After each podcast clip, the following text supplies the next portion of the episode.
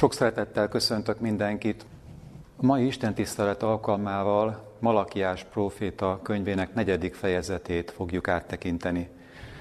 Azért választottam ezt a szakaszt, mert az Elek Életmód Központban, ahol dolgozom, munkatársaimmal két napon keresztül ezt a könyvet tanulmányoztuk, Malakiás próféta könyvét, és az én figyelmem is így irányult erre a könyvre. Ez a könyv a úgynevezett kis próféták közé tartozik, az Ószövetségnek a legutolsó könyvéről van szó. Általában a kis prófétákról elmondhatjuk, hogy ezek azok a könyvek, amelyeket gyakorló keresztények a legritkábban vesznek elő. Ezt különböző felmérések is kimutatták. Tehát ezeket a könyveket olvassuk legritkábban, talán mi is hajlamosak vagyunk elfeledkezni még Malakiás könyvéről is. Lehet, hogy itt érhető tetten leginkább az a magatartás, amit Jézus is szóvá tett a emmauszi tanítványoknak, hogy ó, balgatagok és regyszívűek, mindazoknak az elhívésére, amit a próféták mondtak.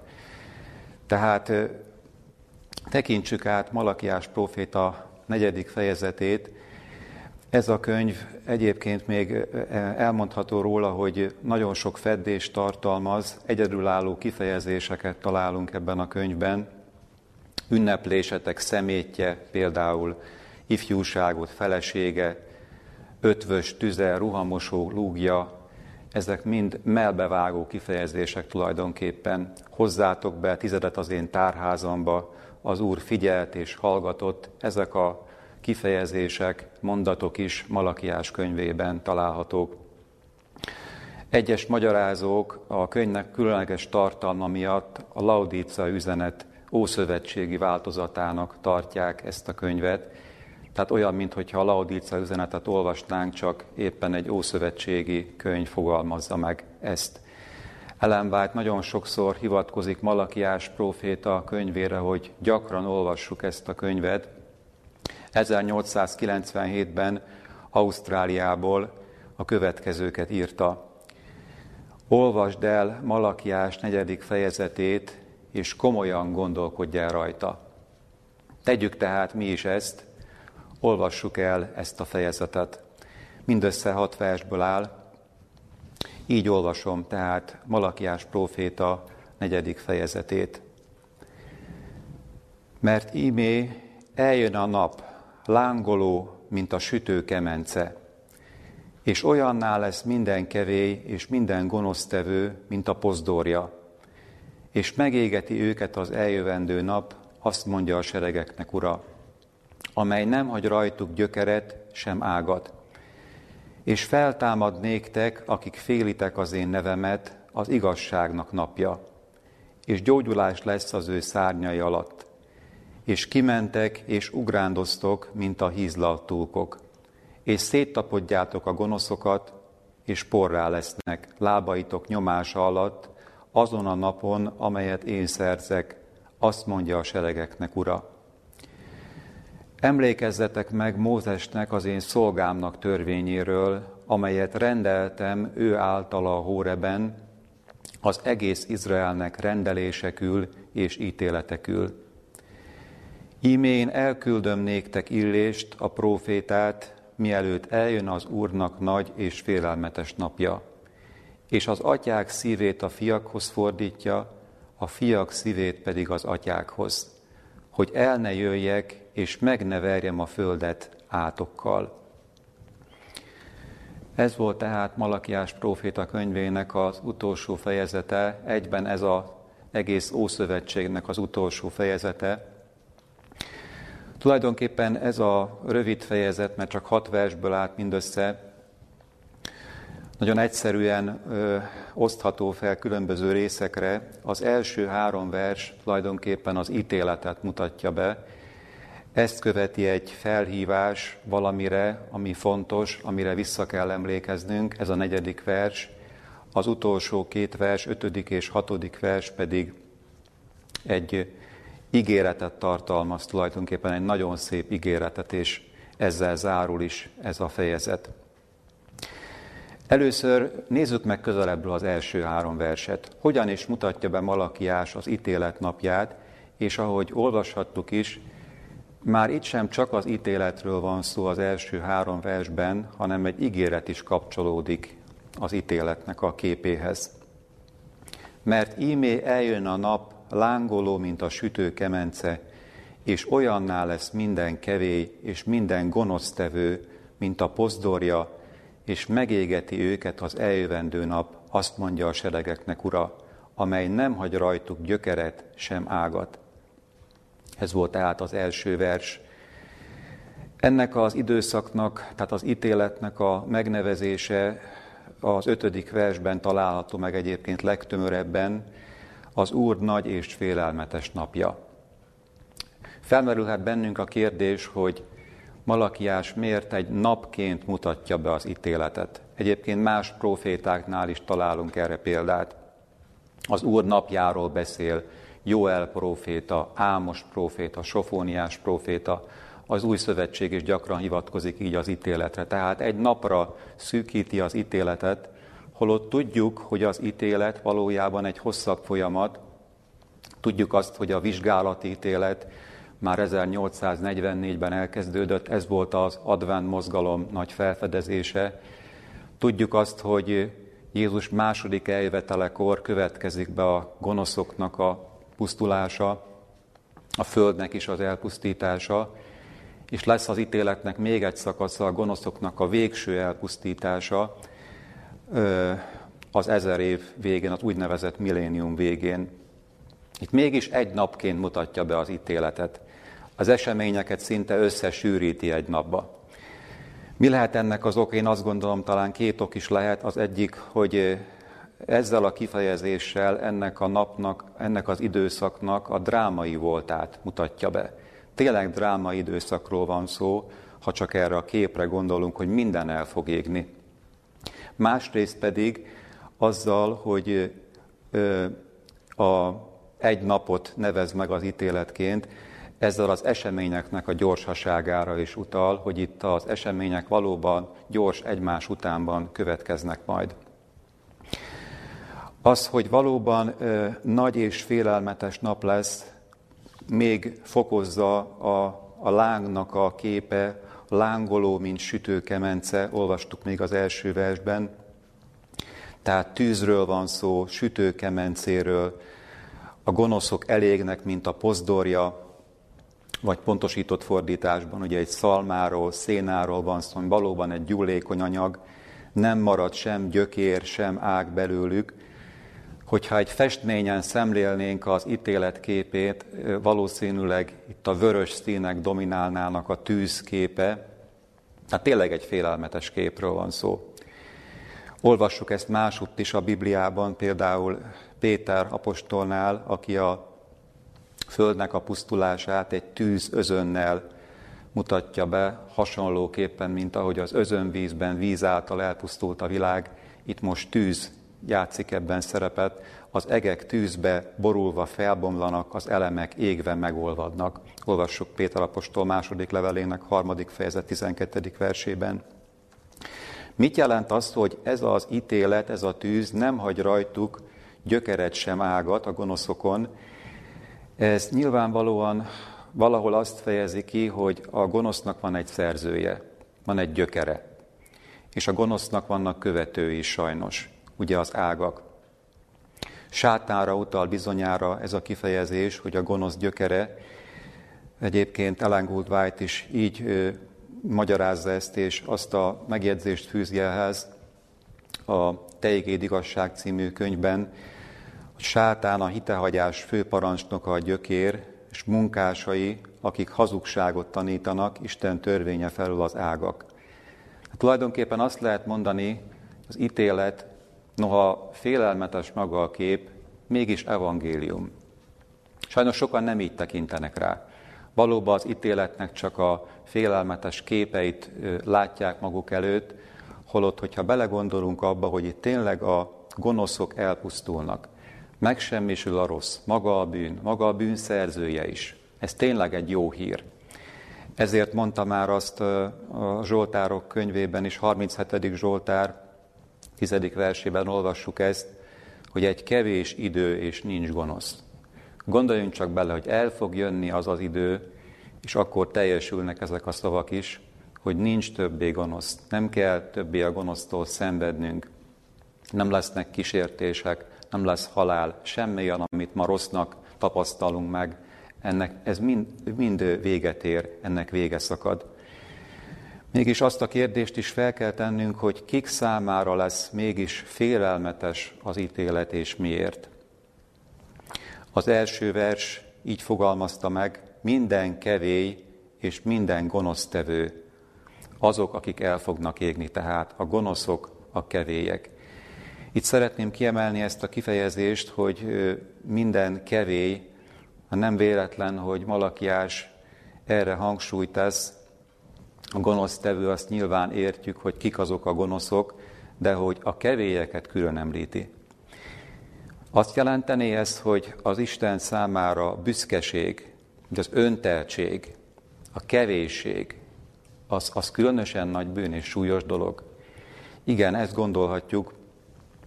A Jézushoz vezető út című könyv huszonötödik oldalán van egy érdekes hát, gondolatmenet ezzel kapcsolatban, ezt szeretném felidézni, hogy mi emberek hogyan viszonyulunk a különböző bűnökhöz. Az iszákost megvetik, azonban mi sokszor dorgálás nélkül hagyják a büszkeséget, önzést, kapzsiságot és irigységet. Holott Isten szemében ezek különösen bántóak. A fennhéjázó és gőgös ember semmi szükséget nem érez. Talán mi is így vagyunk néha ezzel. Aki iszákos, aki csallop, vagy aki nagyon látványos bűnöket követel, esetleg belekerül a hírekbe is, azokat lenézzük, vagy megvetjük. Ők a bűnösök. De sokszor még a mi életünkbe is megtűrjük ezeket a bűnöket, mik nem olyan látványosak, ezeket jól el lehet rejteni, büszkeség, vagy önteltség, vagy kapzsiság, vagy irigység, pedig hát ezek az igazán súlyos és bántó bűnök az Isten szemében. Egyébként itt hadd tegyem hozzá azt, hogy a Biblia Laudíca népét is pont úgy mutatja be, mint aki ebbe az állapotban van, vagyis a kevésség állapotába. Gondoljunk csak bele abba, hogy ez nem súlyos dolog, és hogyha nem gyógyulunk meg ebből az állapotból, ha nem térünk meg a kevésségünkből, a büszkeségünkből, akkor bennünket is így fog érinteni az ítélet. Hát ezen tényleg érdemes elgondolkoznunk. Tehát csak a megtérés hozhat ebből kiutat nyilvánvalóan, tehát a kevésség az, az egy kiemelt dolog itt az első versben. De haladjunk most tovább, az ítéletnek félelmetes képe után egy ígéret következik, a nap felkelte és a gyógyulás ígérete, hogy a második versben ezt olvashattuk. És feltámad néktek, akik félitek az én nevemet, az igazságnak napja, és gyógyulás lesz az ő szárnyai alatt, és kimentek, és ugrándoztok, mint a hízlaltókok. Mennyire más ez a kép, amit itt látható a második versben, és mennyire bátorító, biztató ez, hogy most szinte magunk mögött tudhatjuk az ítéletnek a tűzlángját, és itt van egy ilyen szép jelenet, hogy feltámad néktek, akik félitek az én nevemet, az igazságnak napja. Egyedülálló ez a hasonlat, hisz itt Isten jelképéről van szó, az igazság napja. Ugye itt nem egy huszonnégy órás napban az eredeti szövegben, hanem a nap, mint égitest szerepel, de jelképként, az Isten jelképeként, ez sehol máshol egyébként nem szerepel a Bibliában, ilyen formában ez a hasonlat. Tehát itt egy napfelkelte van. Kik számára jó hír ez?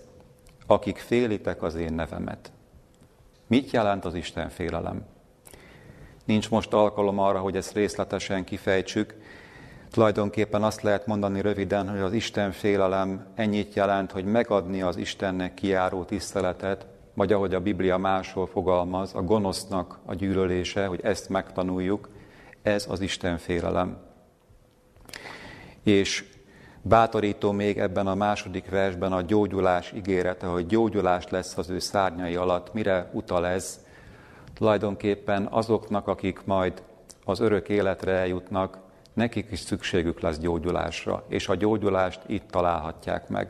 Tulajdonképpen arra utal ez, hogy a, az igazakat is meggyötörte a bűn a föld életük során, különösképpen a végső időknek a nyomorúságos időszakára gondolhatunk, amiről azt olvassuk Dániel könyvében, hogy olyan nyomorúság lesz, ami soha azelőtt nem volt a történelemben. Nyilvánvalóan lesz miből gyógyulni, és az ugrándozás képe, hogy ugrándoztok, mint a hízla a túlkok, ez is egy nagyon szép kép az örömnek a kifejezésére. Szeretnék még visszatérni egy pillanatra az igazság napjára, hisz ez egy gyönyörű hasonlat, ugye egy nap felkelte, vagy egy hajnalnak a képe, amit itt láthatunk. Ezzel kapcsolatban a Nagyorvos lábnyomán című könyv következőt írja harminckettedik oldalon. Az igazság napja nem azért sugárzott a világra, hogy dicsőségével elkápráztassa az érzékeket. Ezt olvassuk Krisztusról, az ő kijövetele biztos, mint a hajnal, a napfény némán és szelíden terül el a földön, hogy elűzze a sötétséget, és életre keltse a világot. Az igazság napja ugyanígy támad fel, és gyógyulás lesz az ő szárnyai alatt. Tulajdonképpen elmondhatjuk azt, hogy az igazság napja egyszer már eljött ebbe a világba, hogyha az igazság napját Krisztussal azonosítjuk, tehát eljött már Krisztus személyében, de ez újra meg fog történni, ez a jó hír, és ekkor valóban életre kelti a világot, gyógyulást hoz mindazoknak, akik őt követték, akik várták az ő eljövetelét. És a harmadik vers, ami még itt az ítélet képéhez tartozik, és az első három vers ugye egy összefüggő szakasz. Ezzel kapcsolatban annyit szeretnék még mondani, hogy visszatér tehát az ítélethez a próféta, széttapodjátok a gonoszokat, és porrá lesznek lábaitok nyomása alatt azon a napon, amelyet én szerzek, azt mondja a seregeknek ura. Ez a gondolat, hogy széttapodni a gonoszokat, hogy a porrá lesznek lábaink nyomása alatt, tulajdonképpen arra utal, hogy az Isten a megváltottakat is be fogja majd vonni az ítéletbe. Felidéződhet bennünk egy igevers az Új Szövetségből, a Római Levél tizenhatodik fejezetének a huszadik verse, egy jól ismert igevers, a békességnek Istene megrontja a sátánt a ti lábaitok alatt. Mekkora ígéret ez? Az Isten tehát szeretné megrontani a sátánt a mi lábunk alatt. Ez már akár ebbe az életbe is bekövetkezhet? Úgy gondolom, hogy igen, és ez szükségszerű is, hogy a hívő emberek életében megtörténjen, hogy mi rátapossunk a sátánra, de az Isten az, aki megrontja a lábunk alatt sátánt. Tehát ez is egy együttműködést fejez ki. Mind a két félre szükség van. Végső soron azonban majd az ítéletkor fog bekövetkezni mindez, azzal tehát, hogy végleg megsemmisíti sátánt, megsemmisülnek a gonoszok, széttapodjátok, porrá lesznek. Tehát mennyire képszerűen fejezi ki azt, hogy semmi nyoma nem marad többé a gonosznak ezután. Az első három vers után, hát az ítélet képe után egy felhívás következik. Ez a negyedik vers. Emlékezzetek meg Mózesnek, az én szolgámnak törvényéről, amelyet rendeltem ő általa a Hóreben, az egész Izraelnek rendelésekül és ítéletekül. Gondoljuk arra, hogy ez valóban az Ószövetségnek a legutolsó néhány gondolata. És Malakiás fontosnak tartotta azt, hogy itt Mózesre irányítsa a figyelmet. Ez egy felhívás, de ez egy intés is tulajdonképpen, hogy emlékezzetek. Mit jelent az, hogy emlékezzetek? És mire emlékezzünk? Az emlékezés a héber gondolkodásban, ha megnézzük az eredeti héber kifejezést, tehát az emlékezés nem csak azt jelenti, hogy felidézünk valamit a mi gondolatmenet, gondolatvilágunkba, hogy valamire visszaemlékezünk, hanem benne van a cselekvésnek a fogalma is. Tehát cselekedni, emlékezni, visszaemlékezni valamire, és cselekedni is. Ez a felhívás azt mutatja, hogy hajlamosak vagyunk elfeledkezni fontos dolgokról is, mint például Mózes törvényéről. Tulajdonképpen elmondhatjuk azt, hogy az Úr napjára való felkészülésben egyik legfontosabb kérdés, hogy vissza tudunk-e térni az Isten törvényéhez, Mózes törvényéhez. Ha Mózes törvényét halljuk, ezt a kifejezést, nyilván leginkább a tíz, parancsolat, tíz parancsolatra kell gondolnunk, noha voltak más rendelések és törvények is, amit ugye megörökített Mózes, de mégis leginkább a tíz parancsolatra kell gondolnunk, ennek a helyreállítására, a törvény tekintélyének a helyreállítására, és láthatjuk azt is a napjainkban, hogy mennyire meggyengült a törvénynek a tekintélye. Nagyon sokan úgy gondolkodnak, hogy az Ószövetség az a törvényről szólt, az tulajdonképpen egy elavult dolog már, erre a mai keresztényeknek nincs is szükségük, az új, mi az új szövetségben élünk, ami a kegyelemnek az időszaka, minden a kegyelemről szól. Mégis milyen érdekes, hogyha megnézzük közelebbről az új szövetséget, és a Bibliának az egész gondolatvilágát, ez a szembeállítás, hogy az Ószövetség, a törvény, az új szövetség, a kegyelem, ez teljesen légből kapott nyilvánvalóan. Jézus maga mondta például a hegyi beszédben, ez is jól ismert ige, hogy ne gondoljátok, hogy jöttem a törvénynek vagy a profétáknak eltörlésére, nem jöttem, hogy eltöröljem, hanem inkább, hogy betöltsem. Itt láthatjuk tehát, hogy maga Jézus hogyan beszélt a törvényről. Szó sincs eltörlésről, hanem annak a betöltéséről. Ne is gondoljuk ezt. Persze ezt hozzá kell tennünk azt is, hogy ha mi valóban visszatérünk a törvényhez, ha valóban megemlékezünk Mózes törvényéről, akkor a törvény bennünket el fog vezetni valahova, vagy valakihez, így is mondhatnám, magához, Jézushoz. Nem véletlenül mondta azt Pál apostol a Galatabeliekhez írt levélben, hogy a törvény az Krisztushoz vezérlő mester. Tehát csak így van értelme a törvényhez visszatérnünk, törvényről beszélnünk, a törvényen gondolkoznunk, hogyha az betölti ezt a célját is, vagyis Krisztushoz, Krisztushoz vezet vissza bennünket.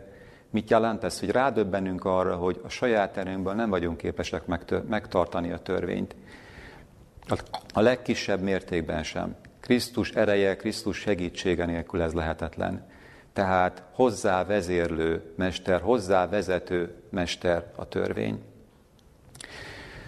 Most pedig szeretnék rátérni az utolsó két verst, az ötödik és hatodik versben, versre, ami tehát ennek a szakasznak a, a lezárása és egész Malakiás könyvének a legvége. Ím én elküldöm néktek Illést, a prófétát, mielőtt eljön az Úrnak nagy és félelmetes napja. És az atyák szívét a fiakhoz fordítja, a fiak szívét pedig az atyákhoz, hogy el ne jöjjek és meg ne verjem a földet átokkal. Tulajdonképpen ez egy nagyon nagy ígéret, amit itt olvashattunk, Illés reformációs munkájáról szóló ígéret. Nagy kegyelmet láthatunk ebbe, és Istennek a nagy kegyelmét fedezhetjük fel abban a tényben, hogy az ítélet nem hirtelen és előzmény nélkül fog bekövetkezni. Nem sújt le ránk úgy, hogy valaki közben ne készítene föl bennünket erre. Láthatjuk tehát, hogy az Isten követet küld, aki előkészíti az utat. Erre egyébként már Malakiás próféta korábban rámutat, a harmadik fejezetnek az elején van szó arról, hogy az Isten majd egy követet fog küldeni, aki ő előtte előkészíti az utat. Tehát lesz egy útkészítő. Az ítélet nem jön váratlanul. Felmerülhet a kérdés bennünk, hogy miért éppen Illést említi itt Malakiás. Valóban elmondható Illés prófétáról, hogy az Ószövetség egyik legkiemelkedőbb, legnagyobb prófétája volt. Izrael történetének a legnehezebb időszakában hívta el őt az Isten a prófétai szolgálatra. A bálványimádás időszaka volt ez, megtérésre hívta a népet. Valóban erre volt, erre volt szükség. És a szolgálatának olyan hatása volt, hogy a Bibliában tehát jelképpé vált az ő személye. Nyilvánvaló, hogy nem Illés fizikailag fog majd eljönni visszajönni, hogy elvégezze az útkészítő feladatát, hanem lesznek emberek, akik beteljesítik ezt a feladatot, hasonló szolgálatot fognak végezni, mint maga Illés. Tudjuk azt, hogy Jézus első eljövetele előtt Keresztelő János teljesítette be ezt a proféciát. A angyal így szólította meg Zakariást, Keresztelő János apját, ez is egy ismert igevers, Lukács evangéliuma első fejezet tizenhetedik versében. Ez ő előtte fog járni az Illés lelkével és erejével, hogy az atyák szívét a fiakhoz térítse, és az engedetleneket az igazak bölcsességére, hogy készítsen az Úrnak tökéletes népet. Ez volt tehát az a, az az ígéret, annak egy részlete, ami Zakariásnak hangzott el, Zakariás hallhatta ezeket a szavakat. Itt is láthatjuk tehát, hogy az útkészítés szolgálatáról van szó, ő előtte fog járni Illés lelkével és erejével. Csodálatos módon teljesedett be ez Keresztelő János szolgálatában. Maga Jézus is Keresztelő Jánost Illésnek nevezte egy alkalommal. Máté evangéliumában olvashatjuk ezt, tizenegyedik fejezet tizennegyedik versében. Azonban hozzá kell tennünk azt, hogy ez az útkészítő szolgálat nem csak Keresztelő János szolgálatában teljesedett be. Jézus második eljövetel előtt ugyanilyen útkészítő szolgálatra lesz szükség, és ez a feladat az advent népre vár. Az advent nép lesz az, amely beteljesítheti ezt a proféciát. Tulajdonképpen elmondhatjuk, hogy ránk is Isten egy különleges üzenetet bízott, úgy, ahogy Illésre, úgy, ahogy Keresztelő Jánosra is. Ez az ítélet, ahogy ez közismert is, a hármas angyeli üzenet, Ez a hármas angyel üzenet, amivel kapcsolatban mindig az a kérd, az azt a kérdést kell feltennünk, hogy hogyan is tárhatjuk ezeket az emberek elé, ezeket a fontos üzeneteket. Láthatjuk azt, hogy az emberek gondolatai máshol járnak. Az emberek nem ilyen dolgokon gondolkodnak, mint amit a hármas angyel üzenet is elénk tár. Ezért egy fontos üzenetről van szó, hogy az emberek figyelmét erre irányítsuk. A Maranata című könyv, áhítatos könyvünknek a január tizennegyedikei idézete a következőképpen mutat rá erre, ennek a fontosságára, hogy mi a hármas angyal üzenetet képviseljük. Amiként Keresztelő János felhívta figyelmünket a tíz parancsolatra, nekünk is olyan határozottan kell átadnunk az üzenetet. Féljétek az Istent, és néki adjatok dicsőséget, mert eljött az ő ítéletének órája. Azzal a komolysággal, amely Illés prófétát és Keresztelő Jánost jellemezte, nekünk is arra kell törekednünk, hogy utat készítsünk Jézus Krisztus második adventjéhez. Ez tehát az a nagyon komoly és ünnepélyes feladat, amit a Jóisten ránk bízott, hát az advent népre. Azzal a komolysággal, amelyel Illés próféta és Keresztelő János végezte ezt. Tehát nekünk is erre kell törekednünk. Nagy munka ez, szinte emberileg, ahogy korábban is utaltam rá, lehetetlen vállalkozásnak tűnik.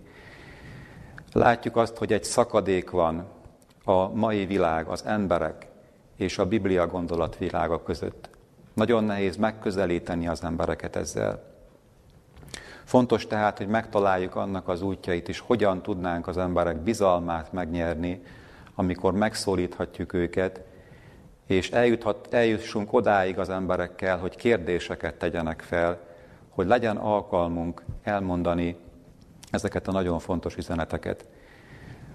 A hármas angyel üzenetnek nyilvánvalóan köze van az egészségügyi reformhoz is, erről csak röviden tudok most szólni, de ez a korábban olvasott idézet, Folytatásban, a folytatásában a következőket mondja még, Isten megmutatta, hogy az egészségügyi megújulás olyan szorosan összefügg a harmadik angyel üzenetével, mint a kar a törzsel. Ezek is közismert gondolatok, mégis jó felidézni újra, tehát, hogy gondoljunk sokszor arra, hogy a, a hármas angyel üzenet nem elválasztható az egészségügyi megújulástól is.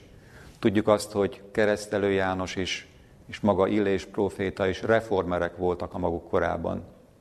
Ez talán Keresztelő Jánosnál még kifejezettebb, és ott olvashatunk is erről, több kifejezés van az ő életmódjáról, az ő egyszerű életmódjáról, egyszerű táplálkozásáról, egyszerű öltözetéről. Valóban ilyen szempontból is példakép lehet számunkra, akik az időnk végén élünk, hogy kövessük őt ebben az életmódban is. Tehát nem elválasztható a fontos üzenetünktől maga az egészségügyi megújulás üzenete sem. De most szeretnék rátérni a legutolsó versre, ami egy különleges vers és különleges megfogalmazást tartalmaz. És az atyák szívét a fiakhoz fordítja, a fiak szívét pedig az atyákhoz. Arra utal itt Malakiás, hogy ennek a nagyon fontos útkészítő, előkészítő munkának lesz egy nagyon hangsúlyos része, aminek az Isten népé, népe körébe kell először véghez, men, véghez mennie. Ott kell megvalósulnia nyilvánvalóan legelőször is. A szívek megfordulása ez. Tehát a, szív, a szíván van a hangsúly ebben az igében, hogy a szívünkkel kell, hogy valami történjen, meg kell, hogy forduljon. Hogy lehet ezt más szóval megfogalmazni? Bibliának er, erre a, talán egy másik kifejezése, egy közkeletűbb kifejezése a megtérés. A megtérés is a megfordulásnak a képét tartalmazza, hogy mi haladunk egy úton, és ott megfordulunk, más irányt veszünk.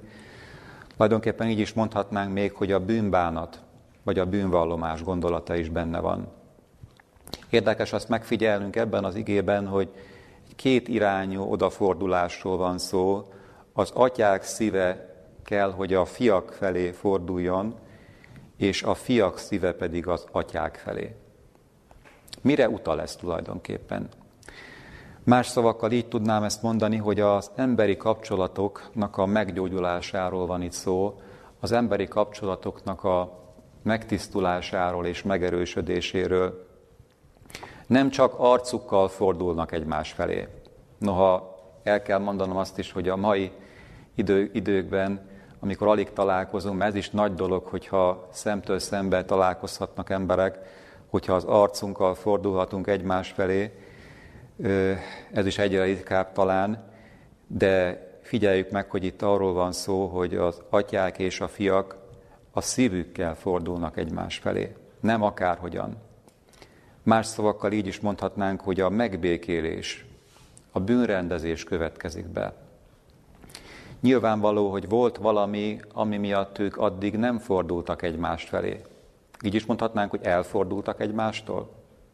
Igen, ezt kellett orvosolni, és az útkészítő munka, Illés útkészítő munkája jelképesen ebbe segített, hogy ők egymás felé forduljanak.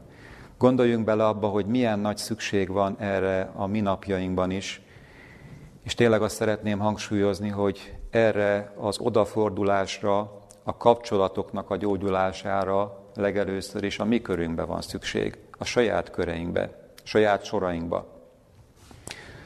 Addig nyilvánvalóan nincs sok értelme annak, hogy a világ felé forduljunk, és az embereket próbáljuk megkeresni, utolérni, hogyha a gyülekezetünk szintjén, a közösségünk szintjén, a testvéri kapcsolataink nincsenek rendben. Gondoljunk bele, hogy mennyi helyrehozni való van, akár családi kapcsolatainkban is. Én is tapasztaltam ezt a saját rokonságomban, hogy mennyi feszültség van, mennyi kapcsolati probléma van, emberek, akik esetleg évtizedek óta nem beszélnek egymással, nem találkoznak, neheztelés van a szívükbe. Talán bennünk is van ilyen, tehát gondoljuk, gondoljuk át ezeket, és vizsgáljuk meg a saját életünket. Van-e mit rendbe hozni? Van-e valaki, akitől én elfordultam, és akihez oda kell fordulni?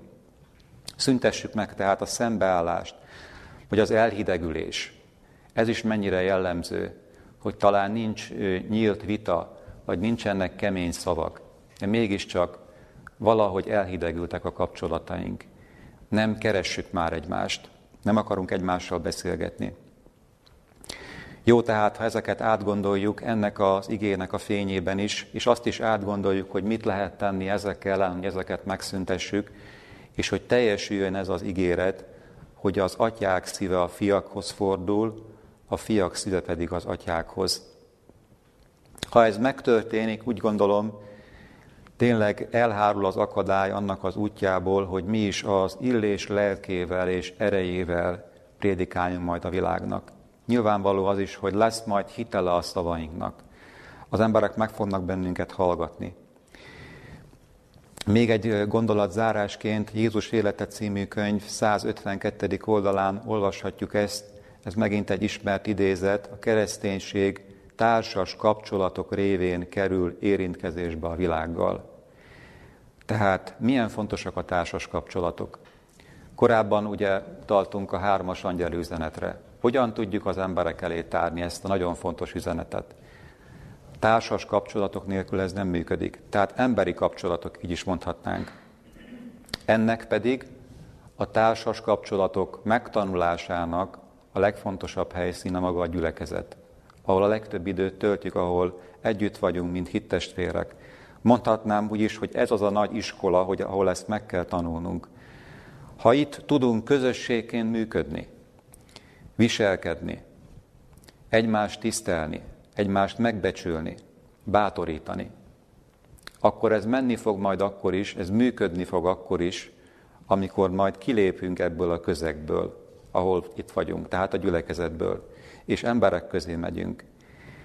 És az emberek majd, ez is a nagy reménységünk, vágyni fognak arra, hogy közénk jöjjenek, és hogy hozzánk tartozzanak. Bárcsak mielőbb láthatnánk ennek az ígéretnek is a teljesülését, a megvalósulását. Tehát összegzésképpen szeretném még elmondani azt, hogy olvassuk mi is Malakiás próféta negyedik fejezetét. Komolyan gondolkodjunk el rajta, hogy Ellen White is erre felhívta a figyelmet. Beszéltünk tehát az ítéletről, az ítéletnek a képéről, az hatalmas ígéretről, hogy feltámad majd az igazság napja, és gyógyulás lesz az ő szárnyai alatt. Emlékezzünk erre az ítéletre, emlékezzünk arra, hogy az ítélet maga is egy jó hír, egy evangélium, és emlékezzünk a feddésre is, a felhívásra, hogy mire kell nekünk visszaemlékeznünk, Mózes törvényére, a törvény szerepéről is gondolkodjunk, és azt kívánom magunknak, hogy bárcsak mi is részt vehetnénk ennek a nagy ígéretnek a beteljesítésében, hogy elküldöm néktek Illést, a prófétát, mielőtt eljön az Úrnak nagy és félelmetes napja. Vegyünk részt ebben mindnyájan, hogy felkészítsük az embereket erre a napra. Először mi magunk készüljünk fel, és utána segítsünk embereknek, hogy ők is felkészülhessenek erre. Ebben tehát nagyon fontos szerepe lesz annak, hogy az atyák szíve a fiakhoz fordul, a fiak szíve pedig az atyákhoz, hogy a kapcsolataink meggyógyulnak. Én azt kívánom, hogy ez bárcsak mielőbb bekövetkezne.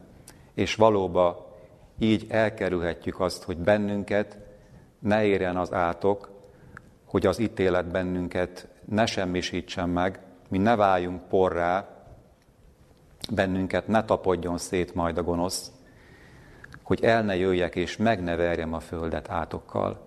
A Jóisten segítsen ebben bennünket. Amen. Imádkozzunk. Jó Istenünk, mennyei Atyánk, köszönjük, hogy Te hozzád jöhetünk, és köszönjük, hogy megörökítetted számunkra Malakiás prófétának ezt a fejezetét is, amelyben a figyelmünket az ítéletre, de az ítéleten belül is az ígéretekre irányítottad, hogy eljön majd az a hajnal, amikor az igazság napja fog majd felvirradni. Segíts Istenünk, hogy ez számunkra is jó hír lehessen. Segíts Istenünk megszabadulni a kevésségtől, a büszkeségtől, az önzéstől. Kérünk add, hogy megtérjünk ezekből, és segíts abban is, hogy mi valóban vissza tudjunk emlékezni Mózes törvényére, de ez ne csak egy emlékezés legyen, csak egy gondolatbeli felidézése Mózes törvényének, vagy elméleti megértése, megtanulása, hanem ad, hogy az életünkben is megvalósuljanak a törvényelvei. Köszönjük, hogy elküldted Jézust erre a földre, ki megmutatta, hogy ez hogyan lehetséges, és hogy a törvény ő hozzá fog bennünket elvezetni. Köszönjük az erőt, amit akarsz adni. És köszönjük, Istenünk, az útkészítő munkát is, amit ránk bíztál, amit rábíztál Keresztelő Jánosra is, de amit rábíztál az advent népre is. Segíts, Istenünk, kérünk, hogy ezt be tudjuk teljesíteni. És add, hogy ez az ígéret is teljesüljön a mi életünkben, hogy egymás felé forduljunk. Hisz hogyan is lennénk képesek arra, hogy hitelesen, tisztán, meggyőzően tudnánk az embereknek hirdetni a te igazságaidat, hogyha mi nem fordulunk egymás felé, segíts ebben is kérünk, és te hárítsd el az, ennek az akadályait. Köszönjük, hogy meghallgattál bennünket. Jézus nevében. Amen.